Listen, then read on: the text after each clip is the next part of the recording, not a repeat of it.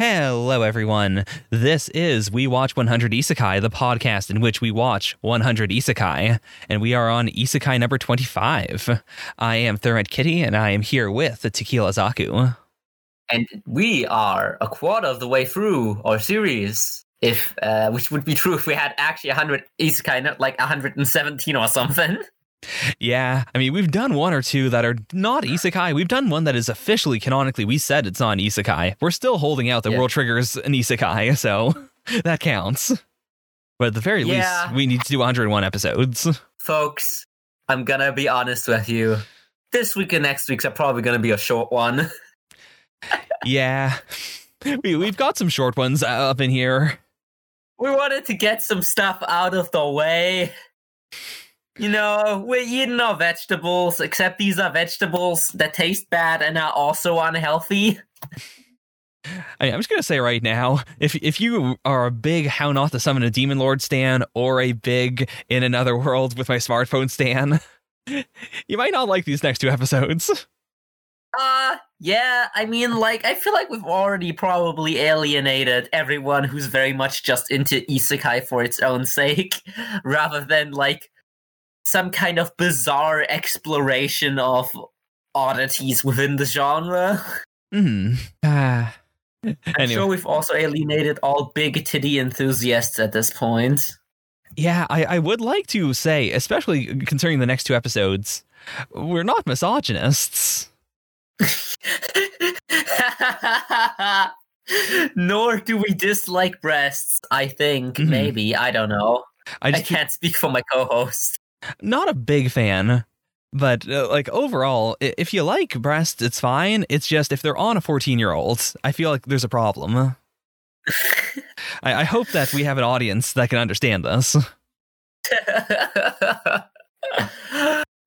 we go again. This week we are Keep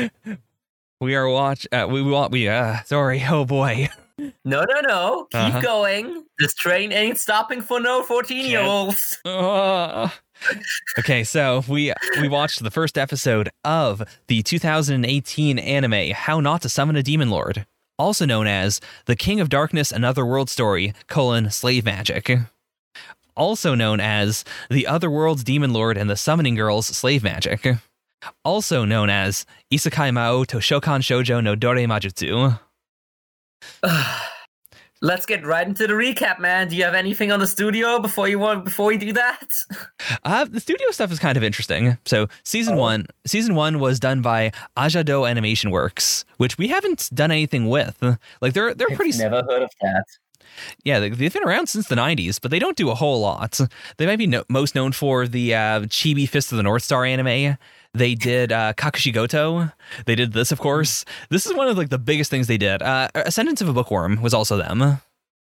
Oh, okay. Yeah, that's more... Well, it isn't more high profile, but it probably should be, I'll assume. Yeah. This year, actually, they did Kemono Jihen. Oh, well... Talk about an interesting lineup of anime. Oh, yeah. Content warnings for Kemono Jihen, but I don't think anything that'll come up in the anime. Yeah, it seems like they were very, very low profile for like the 90s and the 2000s. And then once the isekai boom hits, they started actually like picking up a lot of work. Yeah, and Kemono Jihen is relatively high profile. Yeah. So they did not work on season 2, though. Season 2, inexplicably, was a co-production between Tezuka Productions, you know, the studio that does all of Osamu Tezuka's adaptations and other things such as In the Beginning, the Bible Stories. You know, that Tezuka Productions. Okay. And Okuruto Noboru, which is a very small studio that did The Girl in Twilight, The Hidden Dungeon Only I Can Enter, and... the second season of the show, and that's basically it. Well, let's not forget that the Virgin Mary was also about 14 years old. You know what? You're right. Yeah, I mean, I get thrown for a loop anytime I see Tezuka Productions working on something that isn't a Tezuka adaptation. Like, they did work on the Quintessential Quintuplets. Man, they also work on the weirdest other stuff. Like, if you heard they were working on fucking, I don't know, Pluto or like Mushishi, you wouldn't be that surprised.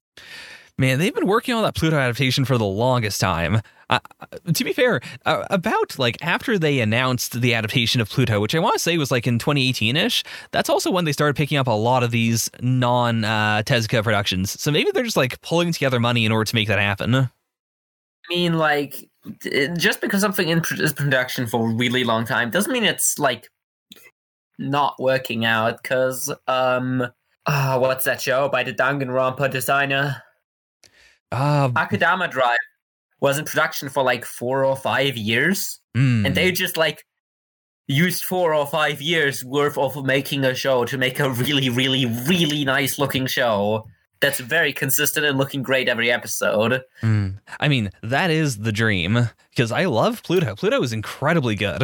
Oh, and Pluto is so much better than what we have to talk about right now.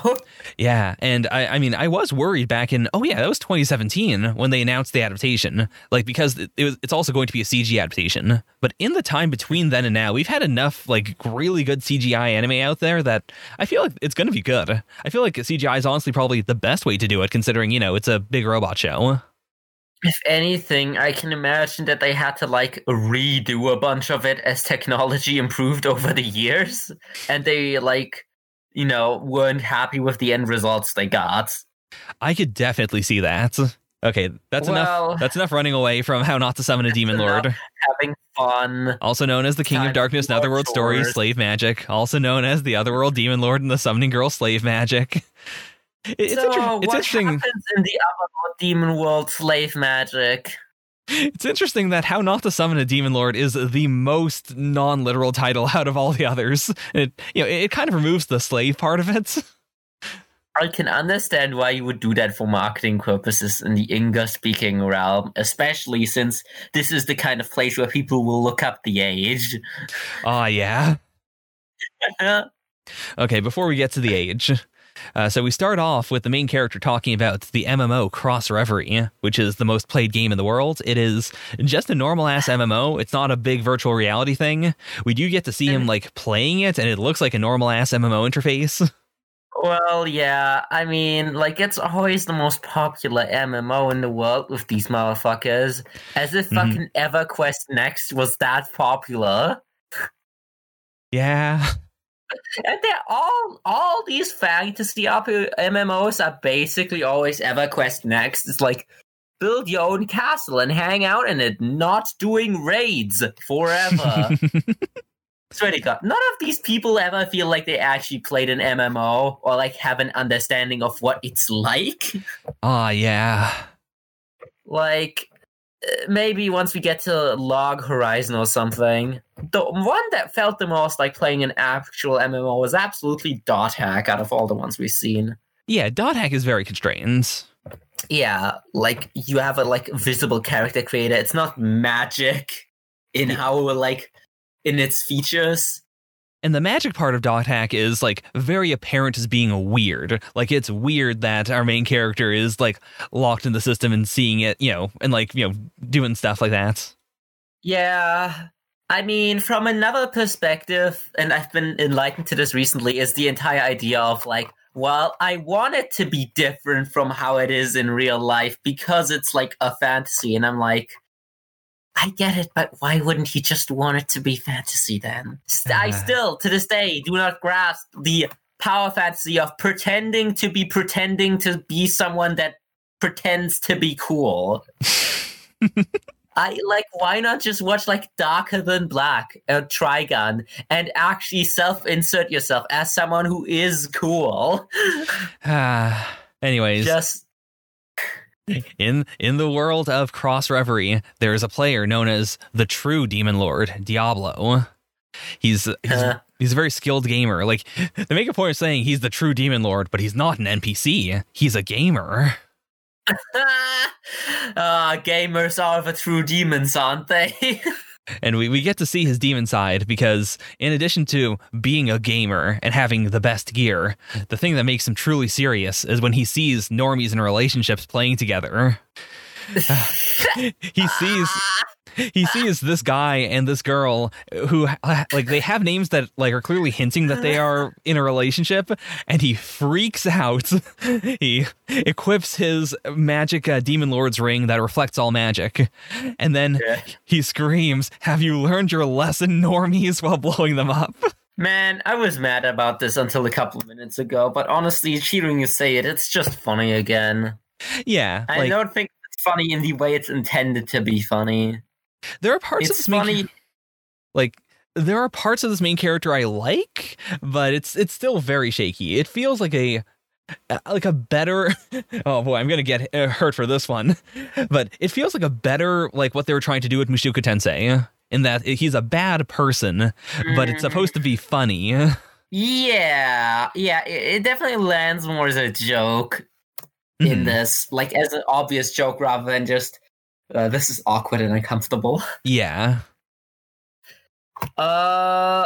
Yeah, but, like, I mean, he's also a shithead in the moments that he's supposed to be relatable to, though. Like, yeah. And I think that part of him is way worse. It will come up to the moment that made me fucking flip my lid in this episode. All of his stats are super duper high. I noticed this because I saw his magic stat, which is at 9999. I was like, okay, that's maxed out. That's pretty broken. And I looked at his power stat, and his power stat is just the infinity symbol. This is just stupid, right? Oh, yeah. It's not... Listen, we can't debate this every time. It's literally just supposed to be... It's stupid. He has everything. He has nothing that he does not have. He also has an item that would fundamentally break the balance of any MMO in the ring that negates all magic, and would be a terrible thing to have in an MMO. Yeah, I mean, it's not even that negates it. Everyone would be running around with one. Everyone would have, well, like, I feel like people that make this don't understand that in an actual MMO, you can't actually have items that only one player gets to have. Yeah, the trope of the item that only one person has is pretty darn common. And I don't know, maybe that is the case in some Japanese MMOs. It comes up so often. That's terrible game design. What if that person just decides to log off one day and not come back on? It's gone forever. Yeah, right? Like, and it's like, no, people are gonna be so mad on your fucking forums that, like, the cool raid weapon that, like, you're literally creating a huge piece of content, and then, like, oh yeah, one guy gets to have this.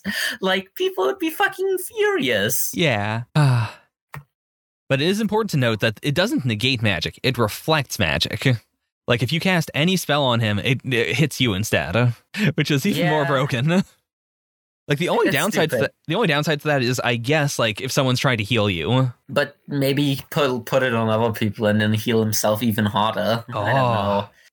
That's what you could do in Magicka. Man, I would totally watch the Magicka Isekai. Fucking first episode, main character beans himself in the head with a frozen rock and dies. Okay, so the main character introduces himself as Takuma Sakamoto, a hikikomori gamer who never imagined that he'd be summoned to another world. So, do you remember the start of My Hero Academia when, like it is Deku, the main character of My Hero, narrating from the future, saying, like, you know, this is the story of how he became the number one hero. This is the story about how I became the number one demon lord. Like, there are a lot of series that do the, like, this is being narrated from the future. And that can be a very interesting, like, setup in the series. This is probably the worst way to do it, because he narrates he never imagined he'd be summoned to another world as a demon lord. Then the stroke of midnight hits, and he is summoned to another world as a demon lord. And after this point, he is no longer the narrator. There is another narrator that steps in. So the person who was narrating the start, talking about the MMO, and the hymn that was talking about, oh, I never thought I'd go to another world, was the hymn of 2 seconds later when he went to the other world. Man, we'll have to make sure to give this just a blanketly worse score than Mao Sama Retry, because it is just that, but, like, worse in every conceivable way, besides maybe looking nicer. Yeah. Mao Sama... Like... Boy. That wasn't a great show. When you add the context, it becomes a little better. When you see what else is around it. Yeah, when you're like, oh, you know, that's, like, a very nice, non-like, horny way to do things.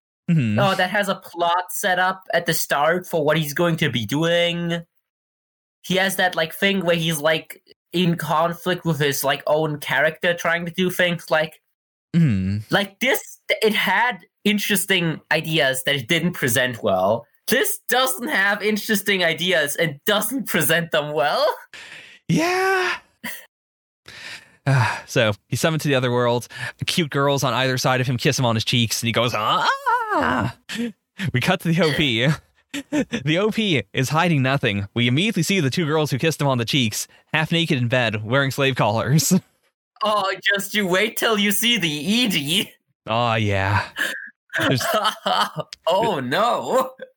You know what this OP is. There's a lot of shots of sexy girls in sexy outfits, lots of boob focus, lots of boob physics. There's a big Evangelion-esque four-eyed humanoid demon with giant boobs. That is almost certainly the final boss of the season. We do set that up in this episode. And the song lyrics are the most generic ones I've heard of in a while. It is all about just having a partner and then unspecified adventure. Like, you could play the song over any, like, not any other series. Like, another series would be more specific, but you could splash this song onto a lot of different shows, and you wouldn't be able to tell it's not that OP. It's so bland. God. Okay. Yeah. What's after the OP? Okay. So, Takuma's like, oh, what? I'm Diablo. He recognizes that summoners are an elf and a Pantherian. A Pantherian is just a cat girl, which I gotta give points for. It's good. So the elf is named Shera, and she's got long blonde hair. She's got the pointed ears. She's got the green tunic. She's an elf. She's a fantasy elf. You know her. She's like Link, except sexy. Yeah, bigger tits. Massive. Even bigger than like Breath of the Wild fan art Link. The Pantherian is named Rem, and she's got long black hair. She's got no chests, and she's got a purple. Wait, for real? Yeah. I didn't pay attention to the names, man. Yeah, her name's just Rem. Okay. She shows off a lot of belly. Shera is, of course, 15. Rem is 14. Of course. The writer could have made whatever number they wanted to. They could have done these are both 9,000 years old. The writer said specifically, no, this character is 15. This character is 14. They are very underaged. They could have also just made the main character 15 to make this infinitely less creepy. Oh, yeah. They went out of their way to have him be a hikikomori who is, like, very much an adult.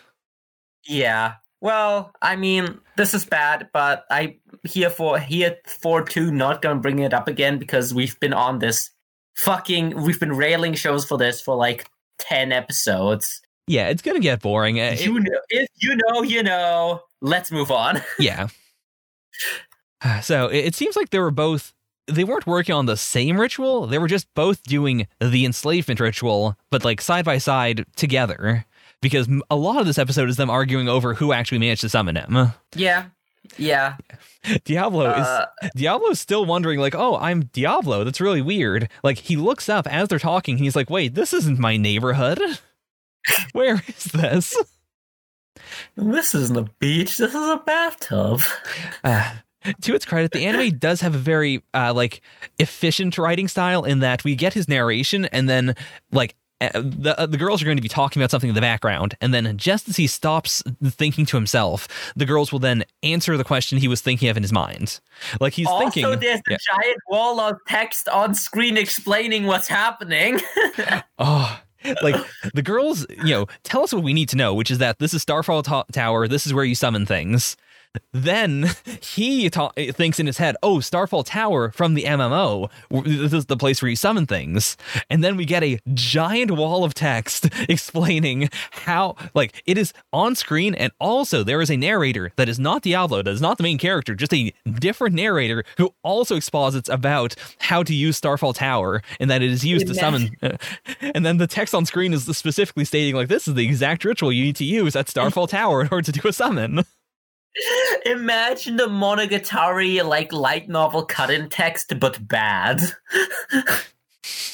Imagine if it was not fast and it was all just like the school that Araki goes to is where he goes to in order to go to school.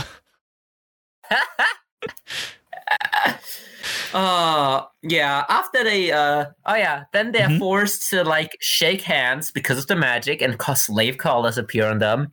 And as walk away from the tower, he has, like, if you look at him in the background real quick while he's walking away from the tower, he has an amazing fucking hat banging animation. Oh, I didn't see that. You're right. Look at his I want to gif of that. That's so funny looking. He's grooving. But so when he thinks about the fact that they summoned him, he envisions them naked, and then we get the big dump that like this feels like some real horror, but they play the most comedic music in order to try and diffuse the situation, in which he thinks about the last time he talked to someone, and he realizes he has not talked to anyone since kindergarten. Or like we see him in kindergarten and he was alone. So presumably he hasn't talked to anyone, including his parents, since before kindergarten. It is like, again, it is. How can you even commune with people? How do you even have higher language skills? Yeah, like there's a few more scenes in the episode where he is like very uncomfortable around crowds and whatnot. And I'll give them credit for that. But it feels like he should be even more debilitated than that. Like, again. Yeah. Like, this is kind of the same thing that Mushoku Tensei was trying to do with the, I haven't really communicated with people in a while, and so I'm very weird and awkward and horny. But it feels... Yeah, this part, I think, is more, like, haphazard. This isn't a bad concept in its own, and I do sympathize with people that are, like, shut-ins, but, like this is so bad. Listen, if you're shut away watching anime for your entire life, you can stand to watch better anime. Like the fact that he hasn't communicated with anyone in most of his life means that he decides to just roleplay as his MMO character, and that way he'll be able to talk to them. And so that sets up the premise of the series, in that he's not that bad of a person, but he has to roleplay as a bad person, much like Overlord or a lot of other series. Man, don't even bring up Overlord. No, Overlord is so much better. Overlord is great. Yeah.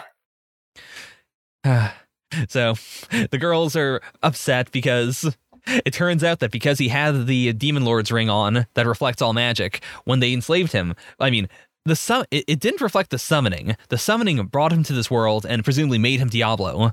But then the enslavement part got reflected onto them. So now they're his slaves. Oh, no. And does this mean anything? Not explained. No, because they still have, like, apart from that one time where he makes them shake hands, they seem to have free will. They're walking in front of him. They're talking about how they just, they're going to go to the town and get themselves unslaved. And he's not upset about this. And, like, good, first off, and secondly, it seems more like the magic they cast itself made them do the handshake, so... Yeah, like, what this means, it's probably just the classic mechanic, because in every isekai, the main character needs to be the strongestest there ever is, but his side hosts need to be the second strongestest there ever is, which is sometimes achieved through the dumbest possible mechanics ever. But this one, it's the classic, all probably gonna be the my slaves somehow share my stats and thus get half of my infinity power. So they go to Faltra City in order to get themselves unslaved. There's a lot of Pantherians. I like that. That's about it. They have a big old fight because Diablo's feeling sick because he had to walk near people, which he doesn't do. And then Shera and Rem are like, he's going to stay in my room. Oh, no, he's going to stay in my room. And then they just buy a single room. He's like, oh, no, I'm sleeping with two women. How could this happen?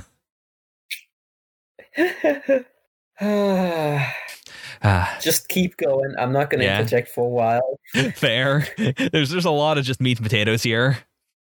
So a woman named Celestine Baudelaire enters their room. Celestine is the head of the Mages Association, and Diablo's really freaked out over this, which is odd considering, again, he is the most powerful player in the game. And yet it seems like he's quite surprised by stuff that seems like it would be very common in the game. Well, Clearly, he's also, as we see later, a fucking moron that doesn't understand how stories work. Yeah. So, to her credit, Celeste wanted to talk with Rem about, you know, a mysterious thing, but she notices that Diablo's there and that they're both wearing slave collars. And she's like, you know what? Never mind. Tell me about this. We then cut to Shera, or we cut to Shera's boobs, then we cut to Shera's mouth as she is choking down a massive sausage. Yeah. Celeste is just listening to the story. Her assistant, I guess, Galuk, is, you know, yelling at Diablo because Diablo does the, like, oh, right, I'm supposed to be mean, so I'm going to act very rudely. And then Galuk goes, oh, you shut up, you asshole. By 50% immediately by replacing with Galuk with Garrick Wildspeaker of Magic the Gathering fame. But is he racist? Yes. Oh, you know what? That should never mind. Good representation. Good switch. He would fucking kill that motherfucker. Garlic hates demons. So, Rem and Celeste talk a little bit. Rem refuses to get some bodyguards, and Diablo's gamer sense tingles. So his big meta thing is, oh, the fact that you're not talking to me about this thing means this is main story information, and therefore I need to force this out of you, or otherwise it will be a massive late game twist. Once again, the classic.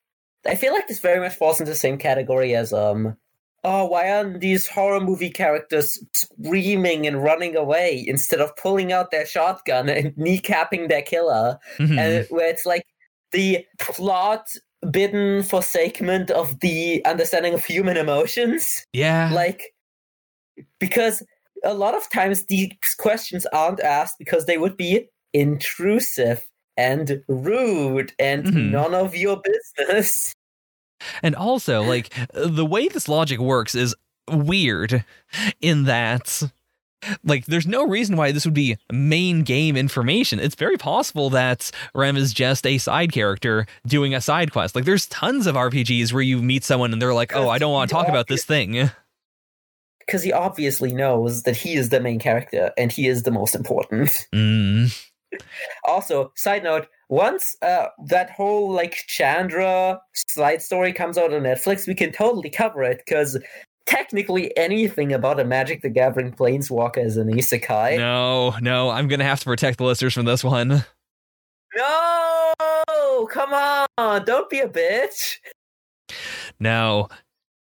We're going to have to start making some of these bonus episodes and not numbered episodes. It's an anime about someone that goes to another world and can't willingly go back. Anyways, whatever. Diablo molests Rem, and by that, we of course mean he's like, oh, I don't know what part of her to touch. Instead, I will touch her ears, and that is the part of her that gives her orgasms. Meanwhile, this is the case with cat girls. We cut to Shera. Shera is hearing the screaming of her ally, maybe friends, and she refuses to help and continues eating. And the entire Shera is definitely my favorite character in this episode, just because I do like her gag of like, oh, not my problem. Yeah, like I think it's the best. Man, this is a terrible person kind of gag in this because it's played very straight, and they don't try to say, well, actually, she was like casting a protective charm or something. You know, it's just like, no, that's just the joke of Shera. She's just gonna eat her food and ignore this.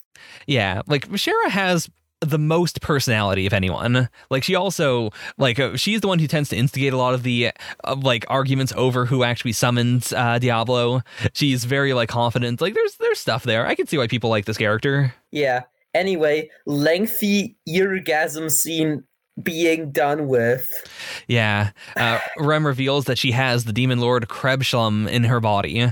Not before we get an incredibly painful spiel about, oh, but when I tell you, you'll abandon me, which it feels very scripted. It feels like, you know, you are like, you're role-playing a certain type of character, and then the NPC doesn't have dialogue options that make sense for that, and you kind of just, like, luck into the correct option.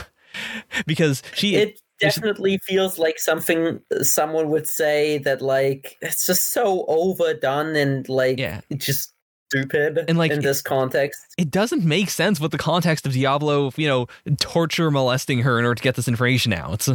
Because she immediately goes, oh, but everyone would leave me. You're not going to leave me, are you? What does that mean? In this, what? Because also... He still has even a, like, slave contract thing. Yeah. Anyways, Krebskulm is the big titty Evangelion demon from the OP. I was comparing it more to Justice in that case, you know. I could see that. It's really just the eyes remind me a lot of Unido too, and it's got the big angel wings in one shot. It's got the big titties. But I was thinking of, like, you know, like, female, looks kind of like a mech, sort of same proportions, is evil. It sounds like Justice. Fair. Yeah, I'm not going to argue with you on that one. They're both valid. Anyway, yeah. Yeah, so... Once she dies, big demon time. Yeah, they kind of dance around it, but it seems like her family does a thing where they just move Krebskulm into the next kid every time they have a kid, and that's why the Demon Lord isn't released. But they... Yeah, she's like a Jinchuriki. But we don't directly say that. Like, what they say is, if I die, then Krebskulm gets released. Also, my mom had Krebskulm in her.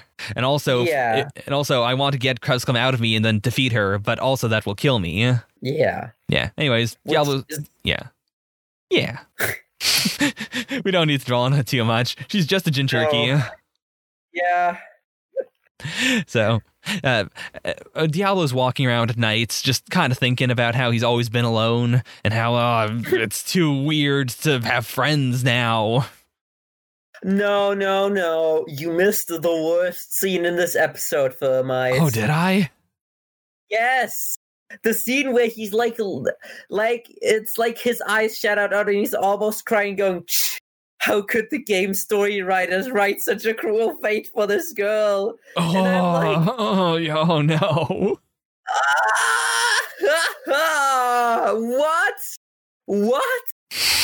Like, this is such a fucking bog standard sad backstory. Like, that's the thing, right? Like, this is the thing that makes me absolutely not believe that the guy, like, that wrote this is in any way a real need or has ever talked to a real need. Mm-hmm. Like, you surely would have read something with a sad backstory for the main girl in your life, man.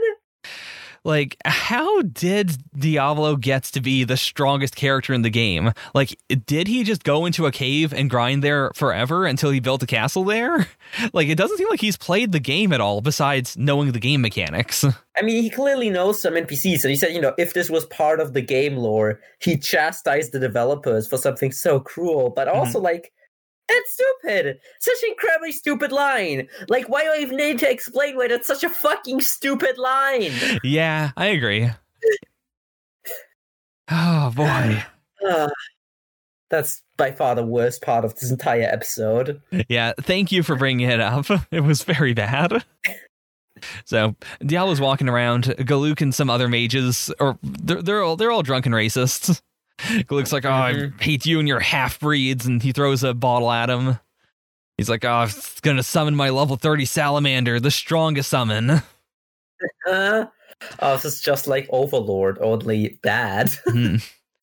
And Diablo has a very, like over-the-top shocked reaction, and, like... This does not feel okay. This feels like cheating in that his clearly the joke here is supposed to be he's so shocked that the summon is so weak, but the voice actor and the animators play it very, very straight. Like, I can't imagine an actual person having this level of shock as they go, what? It's so weak. Yeah, it's not a good joke. So, salamander breathes fire on him. He's fine. He keeps on breathing fire on him. He's fine. And he's like, oh, guess what, Galuk? I'm 100 level 50. Wait, no, that came out wrong. Yeah, no, it's fine. Keep going. He casts explosion, and all the color goes out of the scene. It's kind of cool. But then Galuk tries to calm himself with racism, and Diablo's like, no, racism won't save you now. I'm a demon lord, and I'm from another world. That's the episode. Racism. No, I'm a demon lord from another world. Explosion.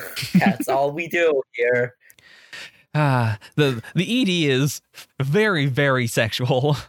It's very etchy. The ED is the horniest of anything that we've ever covered. Like, these are just, I assume, images from the light novel, because they're also, like, much more detailed, and the art style's slightly different.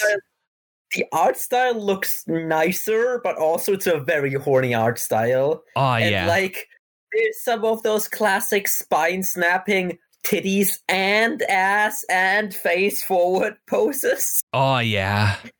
And no one is wearing more than one piece of clothing. Like, they all just very unsuccessfully played strip mahjong. Mm-hmm. A lot of sexualized girls. There's someone who is definitely younger than our main two, who is surrounded by cookies. That's concerning. Yeah. Yeah, well, it's all oily and shiny. It's definitely way more of the light novel cover art style than a ending art style than a yeah. This is almost as bad as the feet pan. Actually, this is worse than a feet pan. The feet pan wasn't as horny as this. This is so much more horny in so many other ways. This is just a doujin gallery. The song, to its credits, is not as generic as the opening. The ED is all about girls falling in love, which, you know what, I get it. Fair. It's generic as the opening, Thermite. It's less generic. I get it. There's more of a focus. The opening, I don't know what the opening is. The opening is just, I have a partner and we're going to go on unspecified adventures. Here at the very least, the adventure is love. Unlike next episode, in this episode, there is actually an implication that some kind of romantic relationship will be genuinely involved, as opposed to just girls existing in the same space as a man until romance happens somehow. I mean, the ending scene of this is Shera and Rem wearing red wedding dresses and slave collars while the song goes, la la la la la, I love you, which is, again... Well, that's a very boomer view of marriage if I've ever seen it. This is... in a previous episode, we talked about how the real fantasy of any isekai is the ability to just go into a building and get a job. And I feel like this is the boomer fantasy of a girl is just your slave, and then you marry her, and she's still your slave. Yeah, and also she's 14. Libertarian Wonderland right here. Okay, so ratings. We gotta go to the ratings, please. We gotta save ourselves. I'm just going to say, worse than Greed Island. Oh, yeah, I guess we can do the Greed Island score here. I mean, Greed Island seems to have mechanics and you're meant to go around.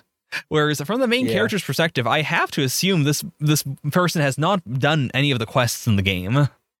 It seems like all he does is grinds. So yeah, boring, eye strain. Very bad, very boring. No, like, worse than Greed Island. Okay, so time for the patented scale of spicy, nicey, nisakaisi. Zaku, how spicy? I'm going to give this a 1 for being hornier than usual. Otherwise, it'd be a 0. Yes, because this has done nothing interesting in any way whatsoever. Yeah. Like, it wasn't until you said it that I went, like, yeah, this is genuinely just a worse Mao Sama Retry. Like, Mao Sama Retry tries to do something interesting with the idea of, you know, going to the other world and this underage girl that you take care of like a daughter and being overpowered. Like, it's not great, but there's something there. They're doing something. This is the most just, like, walking around and not interacting and not really caring about anything. It's so non-fantastical. And at least we don't know if Mao Sama Retry was ever gonna Usagi drop. Yeah, we can imagine that it's gonna be wholesome all the way through.